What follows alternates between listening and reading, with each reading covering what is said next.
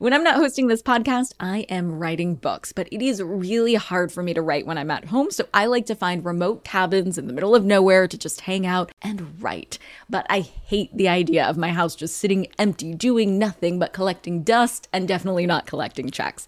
And that's why I'm an Airbnb host. It's one of my all time favorite side hustles. Other popular side hustles are awesome too, don't get me wrong, but they often involve big startup costs. By hosting your space, you're monetizing what you already have access to. It doesn't get easier than that. And if you're new to the side hustle game and you're anxious about getting started, don't worry because you're not in this alone. Airbnb makes it super easy to host. I mean, if I could do it, you could do it. And your home might be worth a lot more than you think. Find out how much at airbnb.com/host.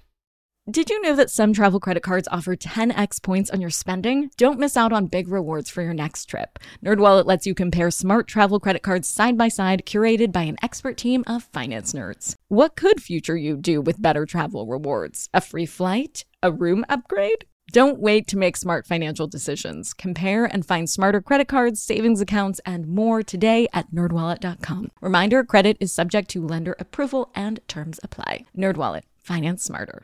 Hey guys, are you ready for some money rehab? Wall Street has been completely upended by an unlikely player, GameStop. And should I have a 401k? Because then I don't do it? No, I know. Do you think the whole world revolves around you and your money? Well, it doesn't. Charge for wasting our time. I will take a check like a old school check. You recognize her from anchoring on CNN, CNBC, and Bloomberg. The only financial expert you don't need a dictionary to understand. Nicole Lapin. As you know, every Friday we talk with a public figure making change in every sense of the word. And along the way has been in or is still in money rehab. Today I'm talking to Devon Kennard, linebacker for the Arizona Cardinals. But like any good money rehabber, Devon doesn't have just one stream of income playing football. He is also a real estate investor and soon to be financial author. Devon, I am so excited to have you on the show and hear about all the football, real estate, all the things. But first, a quick game of money rehab. Never have I ever. Have you ever played Never Have I Ever? The drinking Yeah. game. okay. So this is the money financial version of that with no drinking, unfortunately. So never have I ever maxed out a credit card. I have not. Nice. Never have I ever negotiated a contract. I have. Yeah, you have. Never have I ever bought crypto. I have. Nice. What did you buy? Uh, I got into like Bitcoin. I don't got a whole lot, but I, I dibble and dabble a little bit. It's not really my thing. I, I stick to real estate. Never have I ever bought a used car. I have. Nice. Have you bought a, new car? Yeah, I bought a new car too, strategically because it was it wasn't gonna cost me much more than a used one. So it was like, all right, I might as well just buy it new. But my rule of thumb is typically I don't buy new. Yes. Yes, that is also my rule of thumb. Buy used cars, run them into the ground, sell them later. New cars are a total waste of money. Uh, never have I ever taken out a student loan. I have not. Never have I ever played the lottery. I've never played the lottery. Nope. Never have I ever cashed in a savings bond. I have not. Never have I ever bought myself a six figure gift. I have not. This is, I don't know what y'all call it in football, but like what would be the equivalent of a layup? Uh, never have I ever bought an investment property. Uh, that's definitely that's definitely a, uh, a layup, but I have I've definitely done that multiple.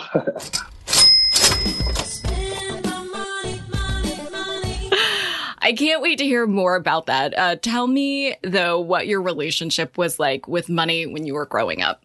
Uh, for me, growing up, I uh, I had a father who played in the NFL, and I got to observe a lot. And he did pretty well, but I um but I was really young when he was actually playing. So most of my life, he was it was when he was retired, and I got to see what I did and didn't want. And my parents did well, but I always had a desire to do even better and put myself and my future family and generations. And I took it upon myself to where I was like, my dad did well. He was like first generation like going to college, getting getting out of the hood type of situation, and uh, like it was, I put a lot of responsibility on myself to advance my family much further than that, and utilize, uh, you know, the position my dad put put me and my siblings in. So that was kind of for at a young age, that was kind of my motivation. I don't really know where it came from. That's not like I grew up talking about finances with my family a lot, but it was always like if my dad could do this, I got to try to do better type of thing. Wow. So, what were the things that you wanted to do differently, and what were the things that you wanted to do the same watching him? Uh, I like that he didn't have to get like a full time, stressful job. So, he did well enough and was smart enough with his money where he had some jobs and some things he did, but for the most part, he was able to do the things he wanted to do. So, I like that. But, um, I I wanted more. I don't I don't know what everything I want yet, but if I want it, I want to be able to do it. Type of attitude. And what was their relationship with money? Were they strict? Did they spoil you? Was it a little bit of both? Uh, they were pretty strict. You know, I grew up in a good community. I um, and anything I really needed, or if I really really wanted, I I pretty much had. But they um, you know, they didn't just throw money at me ever. And they really, my, my mom is very conservative. I always joke and say she, you know, she's a p- penny pincher and she still uh, shops at outlet stores and cuts out, uh, cuts out coupons and does, does the whole thing. So, um, you know, that, that really taught me to be to be kind of frugal with my finances. I mean, rich people stay rich by acting like they're poor, and poor people stay poor by acting like they're rich. I think I think she probably taught you really well by doing that. Yeah, absolutely. I, I always joke and say the richest people I know, you couldn't even tell. Right, the millionaires next door. Is that what you wanted? Did you want to just not be able to tell and have a bank account, but not all the flash that goes with it? I've never been super into the flash. I mean, at this point in my life, in my career, there's certain things that I that I like, but it's all within reason, depending on how much money you're making, what your situation is, um, and all that. So for me, it was I, there were things that I've wanted, but I would I would I'm okay with delayed gratification. So I rather I rather be able to splurge and buy things with passive income than than earned income. So you know, uh, I play football for a living. My my dollars have to work just as hard as I work. Just as hard as I work for them, they got to work for me. Um, so that was kind of my mindset. And once I'm generating enough passive income, if there's things I want to splurge on from time to time, then then I've earned that right. But for me, I, I, had to earn it first. When did you become interested in football? Did you always think that's what you were going to do because of your dad? I always loved sports in general. I actually if I could even to this day, if I could, I'd play basketball. If I, I but I started growing this way and not vertically. so I was like, uh, I think I think my genes are kind of dictating, but sports was always a passion of mine. But I had a lot of um, injuries, even my senior year of high school and throughout college, to where I didn't always know, um, and it wasn't always like a shoe in that I was going to play professionally. So it, it really kind of pressed on me to figure out, and I had to make a decision: Do I want to be successful if I end up playing football, or do I want to be successful no matter what? And uh, you know, the vision I had for my life, it wasn't just tethered to football. I wanted to be able to live that life, period. So I had to start thinking and operating in a way of like, all right, whether I play zero years or I play 10 years, um, you know, how am I going to live the life that I want to live? What do you mean it wasn't a shoe in? You were recruited by more than 40 schools. That's not a shoe in? But once I got to college, I had a lot of injuries. Like there's, you know, there was a chance I wasn't going to get drafted into the NFL. And, you know, even once I got in the NFL, there's a lot of uh, skepticism of will he will he actually play? Uh, will he end up getting cut? You know, all those things. And uh, been blessed enough to play eight years now, so it's it's definitely it's definitely you know a blessing. The average NFL career is three years, so to to make it to eight years and be able to do what I do is it's definitely something I don't take for granted. And it's something that has been a big business. You've referred to college recruiting actually as a business. Can you tell me a little bit more about that? Uh, it, it, definitely is. You know, you're trying to just like any other business, you're trying to get the best uh, best talent so you can put the best product on the field, and it's generating and it's generating income. And uh, you know, the NCAA and college institutions are using using athletes. And I, I don't know if you saw the reports, but now they're going to start being able to get paid as college athletes, and I think that's great because uh, there's a lot of universities in the NCAA that's making a lot of money on college athletes' backs. And for me, I was like, it, um, I know that I'm going to school school for free. I'm going to take full advantage of it and try to uh, try to use them just as much as they're using me to sell tickets and and uh, get people to to support USC football. That's where I went to college. I was like, I'm going to use them and take advantage of this free education. So, uh, you know, that's why I took school seriously and knocked it out as fast as I could. Do you have a sense of how much USC makes off the football team? Like when you were there, was there the same movement that players should get paid? College athletes should get paid? Everybody said so. Like it was ridiculous that you know, I'm at USC and we're dealing with guys who are for sure about to go first round or have NFL careers and and they're li- they're you know waiting for a stipend check for twelve hundred dollars and half of it ha- and more than half of it has to go to to rent and in in downtown Los Angeles and then the rest is you know we're eating peanut butter and jelly sandwiches and and training table uh, you know it's it's kind of ridiculous to think that's what our lifestyle is like when you know we're, we're playing USC football, competing for national championships, and and uh, bringing in millions of dollars. I don't know exactly how much, but I know it's a lot. then you got drafted. You went to play for the NFL. What was the best piece of financial advice you got when you were being drafted? I don't know if anyone really told me, but I went in immediately with the mindset of like I'm going to save as much as I can because I didn't know how long I was going to play.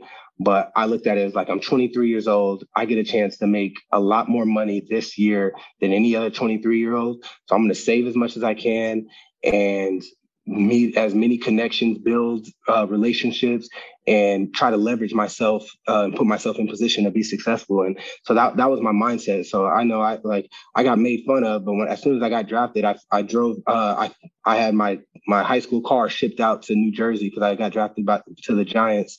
So shipped it out, and I was driving my high school car for the whole first year, and then and then I found the um I got a marketing deal that I leveraged myself with a Kia dealership because I, I drove a Kia, but my car was having issues. And uh, I, um, like when you asked if I negotiated my own contract, well, that's one I did on my own. I worked out a contract and an agreement with the owner of a dealership, and I got to drive a, a car free for three years. Um, and I didn't buy my first car until I got my second contract and and uh, went to Detroit. So that's kind of where I, like my my mentality. I had to kind of make sure I was like I want to put all my money towards investments and savings and and uh, you know I'll, I could do all the other stuff down the line. My heart is like bursting. I'm so I'm so happy hearing this. Hold on to your wallets, boys and girls. Money Rehab will be right back.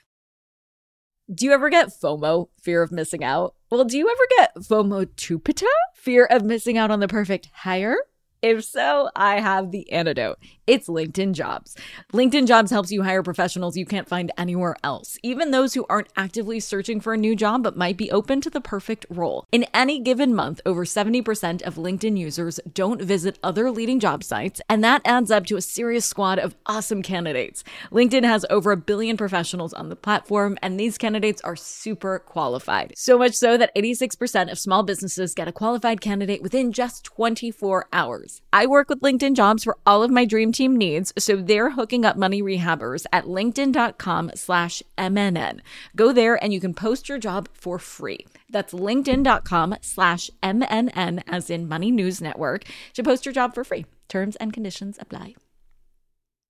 Money rehabbers, you have money hidden in your house. Yeah, just hiding there in plain sight. Okay, so I don't mean you have gold bars hidden somewhere in walls, treasure map style, but you do have a money making opportunity that you're just leaving on the table if you're not hosting on Airbnb. It's one of my all time favorite side hustles. By hosting your space, you are monetizing what you already own. It doesn't get easier than that. For me, hosting on Airbnb has always been a no brainer. When I first signed up, I remember thinking to myself, Self, you pay a lot of money for your house it is time that house returned the favor. And to get real with you for a sec, I felt so much guilt before treating myself on vacation because traveling can be so expensive. But since hosting on Airbnb, I feel zero stress for treating myself to a much needed vacation because having Airbnb guests stay at my house when I'm traveling helps offset the cost of my travel. So it's such a win win. I mean, if I could do it, you could do it. And your home might be worth more than you think. Find out how much at airbnb.com slash host. Now for some more money rehab. Nerdy question. You talked about the highest tax bracket, but how do state taxes work for sports? I read that some sports leagues, what you make per game is actually subject to state tax in the state that's hosting the game. Is that true? Yeah. So you get taxed in every in every state that you play in. So it, it gets complicated. You got to make sure you That's have an accountant that, un- that understands that. But yeah, so um, I'm in Arizona now. When I was playing in New York, my checks looked a lot different than they do now in Arizona. And so even now, I, I joke and I say I hate going to New York to play because because uh, you know it looks a lot less than it does when I'm playing in Arizona or other places. Wow. I mean, does it, it really depends also what city you're playing in because if you're making 250 grand as like, is that the starting salary? That looks a lot different it- and different. Yeah. It, it's growing up. It's going to be like 550 this year. So yeah, Oh. even even bottom of the roster guys are making pretty good money. But um, but yeah, it, it can look a lot different depending on what city is like you're playing in and, and where you're uh, what where all your away games are. You know, you want to be in a good home base city because you know you're playing home at least eight games. So if you're if you're uh, in a high tax home uh, home stadium, then that really sucks because eight games you already know you're getting taxed the worst, and then and then you just got to see where else you're playing from there. Yeah. New York, California, probably. you get paid in other things, but uh, Yeah. but being in Arizona, I like because the, the tax situation there is much more favorable. Uh, Exactly. In March of 2020, you reportedly signed a three year, $20 million contract. And based on what we talked about, it's not $20, $20 million in your pocket. What, was that negotiation like? That's still, I mean, Uh, even with all the taxes and all the stuff taken out, that is amazing. Yeah, it's uh, was definitely a huge, huge blessing, and uh, it was actually my second big contract that I that I signed. I signed one in Detroit, um, and then I was actually released from Detroit uh, for essentially negotiation reasons. I wanted more money, and uh, and then I signed a new deal with the with the Cardinals, and uh, negotiation went well. As soon as I was released from Detroit, there was interest right away, and my agent got to work. He did most of the groundwork. I, you know, I'm a firm believer. I um, I earn I earn my payday on the football field. I let my agent do his do his work from there. So he negotiated a good deal. I had a number in my head that I wanted to hit, and he was able to um to hit it. And uh, you know now now you know get to play home in my hometown. Well, I mean, and then you get paid in just doing that, which is priceless, it sounds like. Yeah, absolutely.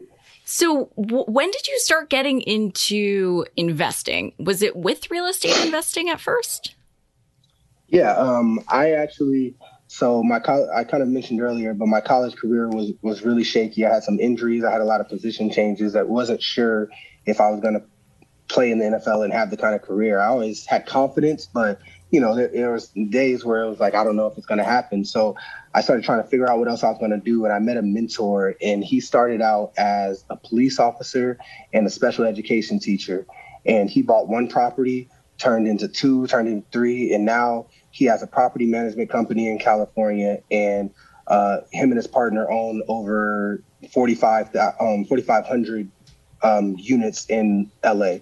And that was just hearing his story, sitting down, talking with him. That was really inspiring because I'm like, if he was able to build that off of a teacher and police officer salary, if I only play one year in the NFL, but leverage it right, I can put myself in position and give myself a really good head start. So that was my mindset. And after my first year, I went to a couple of real estate meetups in Arizona with a with a, a partner of mine who used to go to USC with me, and and uh, we bought our first property in Indianapolis. And I never looked back after that. What? Wow. So, what does that mean? How many properties do you have Yeah. now?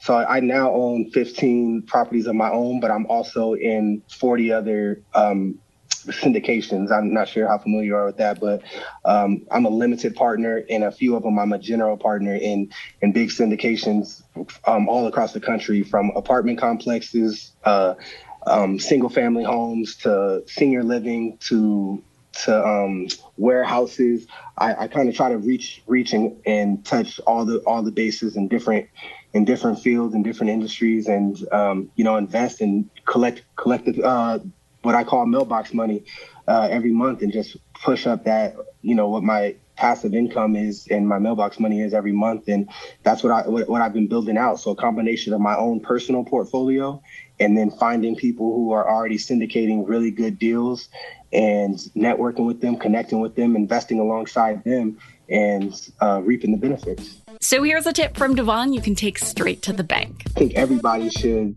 adopt the mindset of building passive income, uh, mailbox money, of, of, of looking at and creating multiple revenue streams. Um, I think I think it's essential. I think that's what the new American dream is. There's more ways now to make money than ever before in in our our society and, and in life. So everyone should take advantage. You know, you can have a nine to five job and sell stuff on Etsy uh, that you like making and make some nice uh, chump change, and then that you could start to put into a, your first investment property and like and just let things start to feed each other and you'll be amazed at where you can be five years and ten years from now if you start doing that money rehab is a production of iheartmedia i'm your host nicole Lapin. our producers are morgan lavoy and catherine law money rehab is edited and engineered by brandon dickert with help from josh fisher Executive producers are Mangesh Hattikudur and Will Pearson. Huge thanks to the OG Money Rehab supervising producer, Michelle Lambs, for her pre production and development work. And as always, thanks to you for finally investing in yourself so that you can get it together and get it all.